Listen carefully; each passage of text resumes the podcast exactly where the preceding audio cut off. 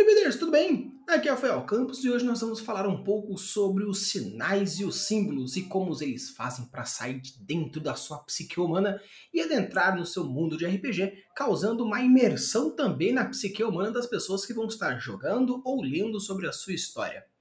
Nesse episódio nós vamos falar um pouco mais superficial, porque quando falamos sobre sinais e símbolos, essa questão um pouco mais de semiótica é um assunto um pouco mais extenso que se fosse um episódio só não daria, faria uma coisa muito grande ou muito corrida.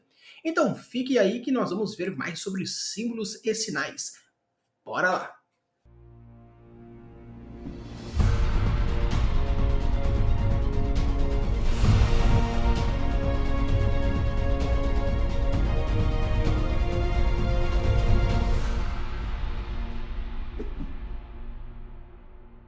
Pontos mais legais quando a gente vai falar sobre o ser humano, o Homo sapiens, é a grande diferença que ele tem entre os outros animais, que é a consciência e a existência de si próprio.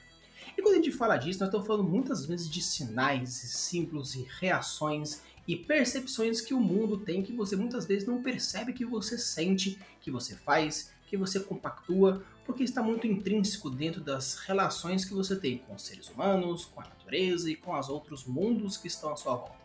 E quando eu falo outros mundos, estou falando sobre o passado, presente futuro, você, o outro, e toda essa relação que a gente tem sobre o world building, nada mais é do que essa relação que nós temos com os seres humanos e as relações do mundo com você. Então, se você entende world building como eu entendo world building, é a relação que tem o ser humano com o cenário, o cenário com o ser humano no passado, presente e no futuro. E com parte desse grande arcabouço que é a consciência humana, a gente consegue perceber algumas relações de sinais e símbolos que estão dentro das nossas crenças, nossos objetivos, nossas formas de ver o mundo. E quando a gente fala dessa questão de símbolos e sinais, eu quero trazer a grande diferença que tem entre um e o outro. Quando nós falamos de sinais, estamos falando de simbologias mais diretas, mais simples e de ação rápida. Seria quando você percebe que é para parar, para seguir, para esperar, para pensar, são conceitos mais rápidos, diretos de sinalização e informação rápida e instantânea. E quando a gente fala de símbolos, estamos falando de coisas, ideias mais complexas, significados, significantes. Então, quando a gente fala de sinais, seria basicamente um sinal vermelho onde você fala pare, fique. E quando a gente fala de simbologia, nós estamos falando, por exemplo, da questão da ideia de uma espiral que transforma a questão humana, a transformação da genialidade, todas umas ideias mais complexas e abstratas.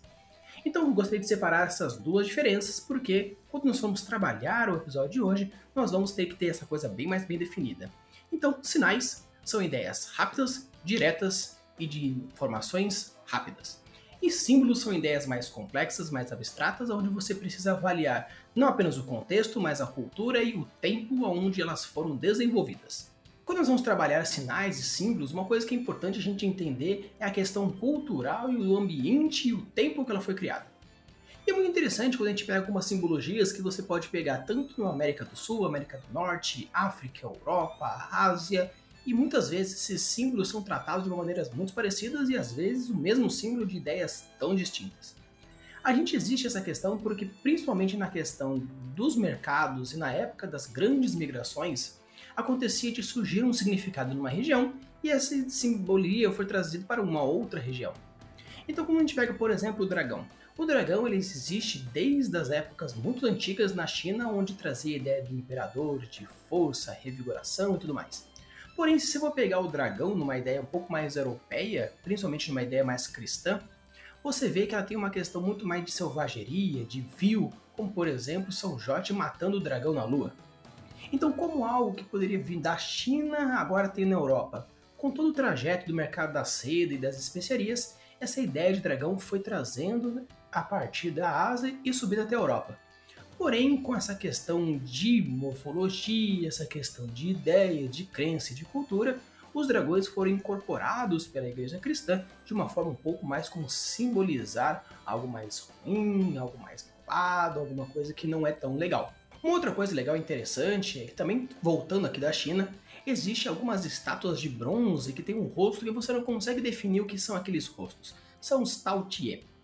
E esses rostos têm uma simbologia um pouco mais profunda e sagrada para a China. Porém, quando essas migrações também chegaram até a Europa, esses rostos que não foram bem interpretados foi algumas inspirações para o surgimento das primeiras gárgulas nas igrejas católicas. Outra coisa interessante quando a gente trabalha na questão de simbologia no nosso dia a dia é que muitas vezes a gente usa sem mesmo perceber. Você percebe que você utiliza uma escada para subir num lugar mais alto, para alcançar uma coisa lá em cima, mas também você utiliza o termo escada, o simbolismo da escada para uma ascensão, subir ao céu, chegar ao seu objetivo, alcançar uma meta. Então, apesar de você utilizar a escada de uma forma mais objetiva, você também pode usar a escada de uma forma mais metafórica, uma forma mais filosófica. Você utiliza facas para vários significados, porque sete dias na semana, sete cores do arco-íris, porque no Japão quatro é um número que não é tão usado. Essa questão de superstição, de lendas, de ideias, cabala, horóscopo, numerologia, tudo isso tem um significado, tudo isso tem uma utilização que muitas vezes, mesmo que você não utilize no seu dia a dia de uma maneira mais prática, você entende a necessidade percebe como ela funciona no dia a dia das pessoas e o simbolismo e a essência que traz cada um desses símbolos e cada uma dessas ideias. Então, por isso, quando a gente for trabalhar no nosso worldbuilding, na nossa criação, utilizar de simbologias nos objetos, nas colocações, nas metáforas, muitas vezes não apenas vai mostrar uma ideia metafórica, mas sim também uma ideia cultural, social, política e até mesmo econômica. Então esses símbolos estão tão ligados na nossa cultura, na arte, na aquisição, que você nem percebe que você utiliza isso todo o tempo. Até mesmo a gente, quando vai trabalhar na questão de order building, você tem que perceber que os símbolos e as simbologias, os sinais, têm que ser muitas vezes utilizados. Não apenas para contar uma história, mas também para mostrar um pouco da cultura, da sociedade, da aquisição e de tudo aquilo que você mostra a partir disso. Tanto que você percebe que na literatura, na arte, até mesmo aqui na vida real, existe muitos simbolismos. Utilizar a cor certa, a luz, a sombra, o formato. Por que Mona Lisa tem aquele rosto? Por que na Capela Sistina Deus não toca na mão de Adão? Porque o grito tem aquelas cores, porque Van Gogh utiliza de algumas outras cores, porque Picasso usa de uma ideia mais cubista. Então todos esses símbolos, todas essas ideias querem sim mostrar alguma coisa, e isso é utilizado de uma tal forma porque o seu cérebro entende dessa forma. Existe uma coisa que você percebe que quando você vai olhar em volta de, por exemplo, um carro, por exemplo, uma tomada, você percebe olhos. Por que você vê olhos? Porque existe uma questão instintiva, existe uma coisa de sobrevivência, algo que está dentro do nosso cérebro, no nosso subconsciente, que muitas vezes a gente não percebe, mas isso está inteiramente ligado à nossa questão de sobrevivência e são sinais, são símbolos que são interpretados na sua mente, fazendo com que você perceba uma coisa ou outra. Então, às vezes, utilizar de uma cor para alguma coisa ou de uma cor para outra coisa tem sim uma justificativa, tem sim um significado. Tanto que existe uma linha dentro da psicologia que é a psicologia de cores. Por que o McDonald's tem cor quente? Ou por que um spa tem cores mais frias? Tudo isso tem um significado porque traz uma sensação para o seu cérebro, fazendo com que ele queira que você perceba uma coisa X ou uma coisa Y. E uma coisa legal que a gente fala sobre a questão de símbolos e simbologias é que da mesma forma que ele é mutável, ele é imutável. Ou seja, de mesma forma que em alguns casos alguns símbolos e ideias se mantenham constantes no decorrer da história, outros símbolos e simbologias são mutáveis e isso que é o mais legal, onde você pode transformar ideias, ver evolução, entender a história, entender a psique humana e muitas vezes conseguir criar dentro do seu world building uma evolução histórica, simbólica e cultural incrível e maravilhosa. Então uma coisa bem legal que eu quero trabalhar com vocês é a questão da cor. A cor é uma ideia que, apesar de ser mutante em alguns pontos, como algum significado mais específico aqui ou mais específico ali, a ideia, a emoção que ele quer trazer, normalmente é uma coisa mais constante. Cores mais quentes trazem emoção mais fortes, movimento, transporte, mutações, e cores mais frias dá a ideia mais de introspecção, mais de reflexão, mais de acolhimento. Então, apesar de existir um simbolismo de cada cor para cada ponto, as cores trabalham muito essa questão da emoção. Como, por exemplo, o azul. O azul com uma ideia de céu, de constante, de profundidade, de tranquilidade, de compaixão, de reflexão, de tristeza, como por exemplo o termo blue no inglês que refere essa questão mais triste. Porém, se você pegar no português, existe alguma coisa boa, como por exemplo uma expressão antiga de tá tudo azul, ou seja, é sucesso. E também existe uma expressão de nobreza, como por exemplo, a pessoa tem sangue azul. Então essas cores também podem trazer outros significados. Então as formas também é uma ideia que você pode ser trabalhada de uma forma tanto direta quanto abstrata. Quando a gente trabalha as formas de uma ideia mais direta, uma bola representando uma bola, um círculo como um círculo, um triângulo como um triângulo, um quadrado como um quadrado, aonde você quer realmente mostrar aquilo. O céu com uma bola vermelha, amarela, como o sol, um quadrado, que eu quero representar um fundo, um chão, uma parede. Ou às vezes eu quero trabalhar um cubismo, uma coisa um pouco mais abstrata, como que Picasso fez. Então, às vezes, você utiliza de algumas formas que trazem uma ideia a partir do seu formato. Como, por exemplo, um círculo que traz uma ideia de movimento e constância, ou um triângulo, uma ideia de equilíbrio e igualdade, ou um quadrado numa questão um pouco mais exata. Então existe assim algumas diferenças dependendo do formato que a gente quer trabalhar, uma ideia um pouco mais constante, uma ideia um pouco mais abstrata. Eu gostaria de trazer como exemplo as espirais e as helicoides. As espirais elas têm uma ideia um pouco mais de introspecção, porque ele vai entrando para dentro. Apesar do pleonasmo, gostaria de reforçar essa ideia. Então, pela espiral ser algo que vai ao centro ele mostra toda essa introspecção, todo esse crescimento interno, toda essa questão mais interior. Tanto que em algumas simbologias a espiral é tratada como uma questão um pouco mais feminina, referente ao nascimento e ao parto. Já umas helicoides é uma espiral que a gente chama, mas é que uma espiral, na verdade, uma espiral de um caderno, onde ele quer trazer a questão de movimentação, de transporte, de ir para frente, muitas vezes de destruição, representado como, por exemplo, os tornados e os redemoinhos. Um outro ponto legal é a questão dos desenhos, onde você pode trabalhar de uma forma mais direta ou uma de forma mais abstrata.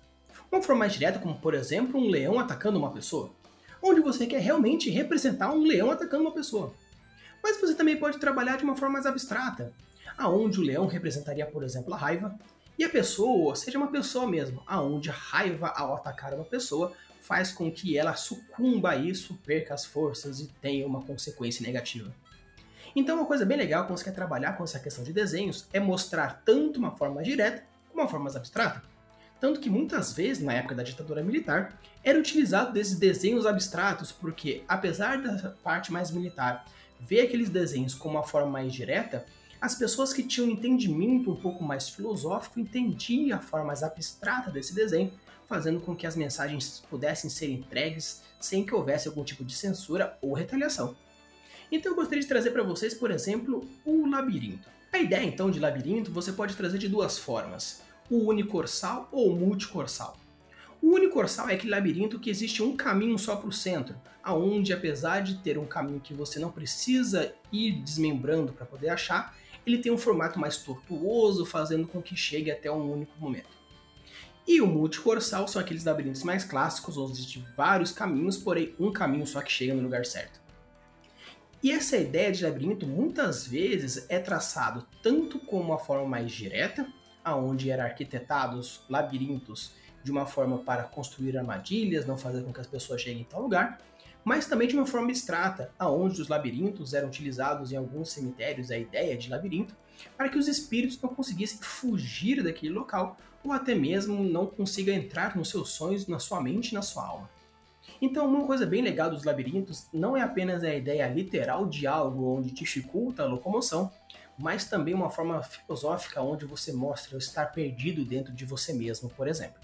Um outro ponto bem legal que eu quis trazer para vocês, que eu já disse há um pouco tempo atrás, é a questão dos números. Os números são tratados de diversas formas. O número da sorte, o número do azar, o número da morte, o número do equilíbrio, o número da trindade. Existem vários números onde a numerologia e a cabala trazem de uma forma um pouco mais sistemática e filosófica. Porém, muitas vezes vou ter utilizado algumas reflexões, como por exemplo, Platão adorava o número 4 pela questão do equilíbrio e da estrutura matemática. Já os egípcios gostavam mais de uma estrutura mais tridimensional, uma questão de 3, 6, 9, esses ímpares subindo dessa forma. A Igreja Católica gosta mais da questão do 7, por ser sete dias, sete cores, mais ligados a Deus e essa perfeição. Então a numerologia e os números podem ser tratados de diversas formas. Por que um trio? Por que um quarteto? Por que uma dupla? Por que um sexteto?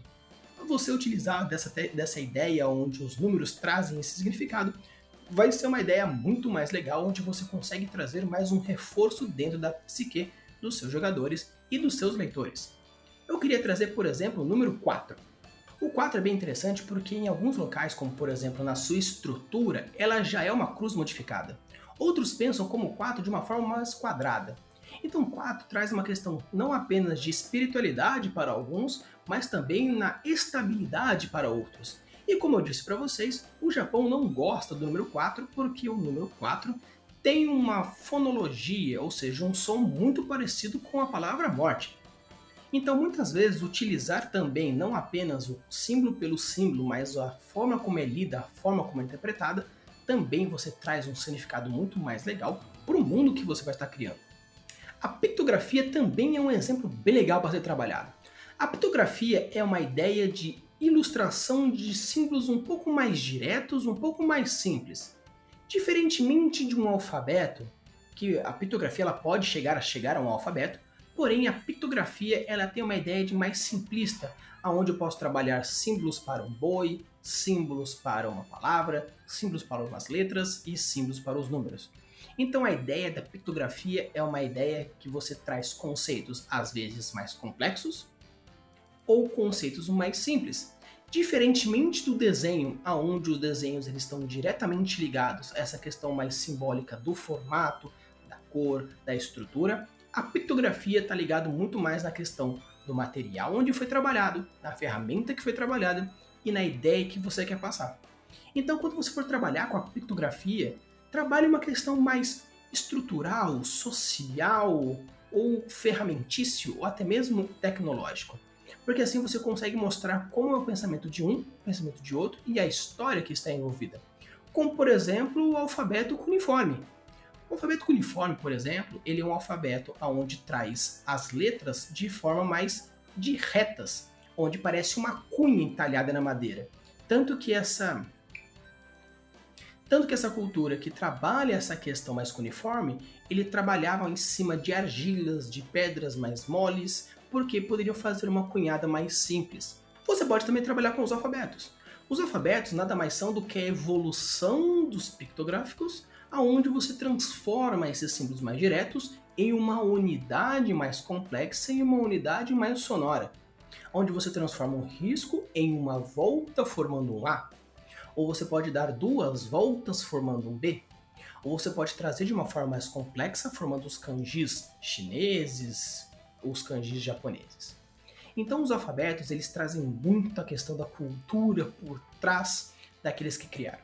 Então trabalhe com os alfabetos porque os alfabetos também são ideias e símbolos. As letras são símbolos, os números são símbolos que trazem tanto uma ideia mais direta como A, B, C, D, e também a questão da fonologia a partir da ideia como um todo, onde você vai ter um Fá, um Lá, um Rá, aonde você não apenas está mostrando uma questão mais forte e cultural, mas sim também trabalhando a estrutura fonética das criaturas, seja humanas, seja outras criaturas que você gostaria de trabalhar. E uma curiosidade bem legal que eu queria trazer para vocês é a questão do alfabeto grego aonde eles trabalham não apenas a questão dos alfabetos, onde tem a letra por letra, mas também o som e a ideia também é trazido, como por exemplo de psicologia, existe o símbolo psi, onde é utilizado para psicologia, ou tal, ou a soma, o S para soma, aquele 3 estranho que a gente utiliza nas somas, se você da engenharia conhece o que eu estou falando.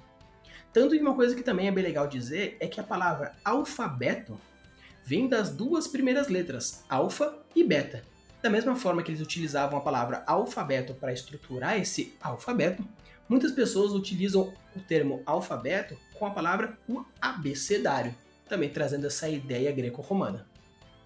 Outro símbolo, simbologia bem legal, é a questão das bandeiras, porque as bandeiras elas associam não apenas as cores, mas também os formatos. Então, muitas vezes, você trazer uma ideia de uma bandeira de guerra, uma bandeira de um país, a bandeira de uma estação, de uma nação ou qualquer outra bandeira que represente alguma coisa, é bem legal porque você pode trabalhar os formatos, as cores, as composições no total. Como, por exemplo, pegando a bandeira da Etiópia, onde você tem as cores vermelho, amarelo e o verde. Onde o vermelho trabalha a questão da guerra de independência que eles tiveram que lutar para tirar os italianos o amarelo representando a questão da paz e o verde na questão da prosperidade e da fertilidade. Eles também possuem uma estrela de cinco pontos, onde mostra essa questão mais de Salomão, onde existe essa questão mais de religiosa e união, e alguns riscos em volta da estrela onde fala sobre a questão do brilho e do orgulho etíope. Outro ponto que eu também gostaria de trabalhar é a questão das línguas de sinais e os gestos, aonde muitas vezes eles trazem informações muito complexas com poucas informações. E eu não estou falando das línguas de sinais necessariamente de Libras, onde sim pode ser considerado uma língua de sinais, aonde cada país possui as suas Libras, tanto que o termo Libras tem a ver com o Brasil. Mas existe línguas de sinais em qualquer país. Então, muitas vezes, quando você trabalha essa questão do linguajar, do não verbal, mas não o verbal corporal, o não verbal para fora, onde você trabalha, por exemplo, um sinal de um trânsito ou as bandeiras de um avião que você vai mostrando se está para cima, para baixo, um lado para o outro. Então, todas essas simbologias também você pode criar, não apenas utilizando um código Morse, como já foi criado, ou até mesmo essas bandeirolas, você pode criar essa linguagem não verbal. Da mesma forma que os gestos, onde você pode trabalhar que um joia pode ser positivo, um joia pode ser negativo. Quando estávamos na época dos romanos e o, tinha a questão das lutas dos gladiadores, um joia significava uma vida, um dislike significava uma morte. Tanto que hoje em dia, em alguns países, o dislike, ou o bolinha para baixo, ainda é considerado alguma coisa negativa. Então é bem legal você trabalhar essa questão de gestos, não apenas fora, mas também do próprio corpo. Como, por exemplo, mostrado no vídeo do Vitor Metaforando, que existe aqueles sinais no corpo que representam algumas verdades inconscientes, algumas mentiras conscientes. Então é bem legal você trabalhar essa simbologia por trás do corpo, da mente, da alma, e com isso você vai entendendo cada vez mais. Usem e abuse das suas criações e deixe seus mundos cada vez mais incríveis. Valeu!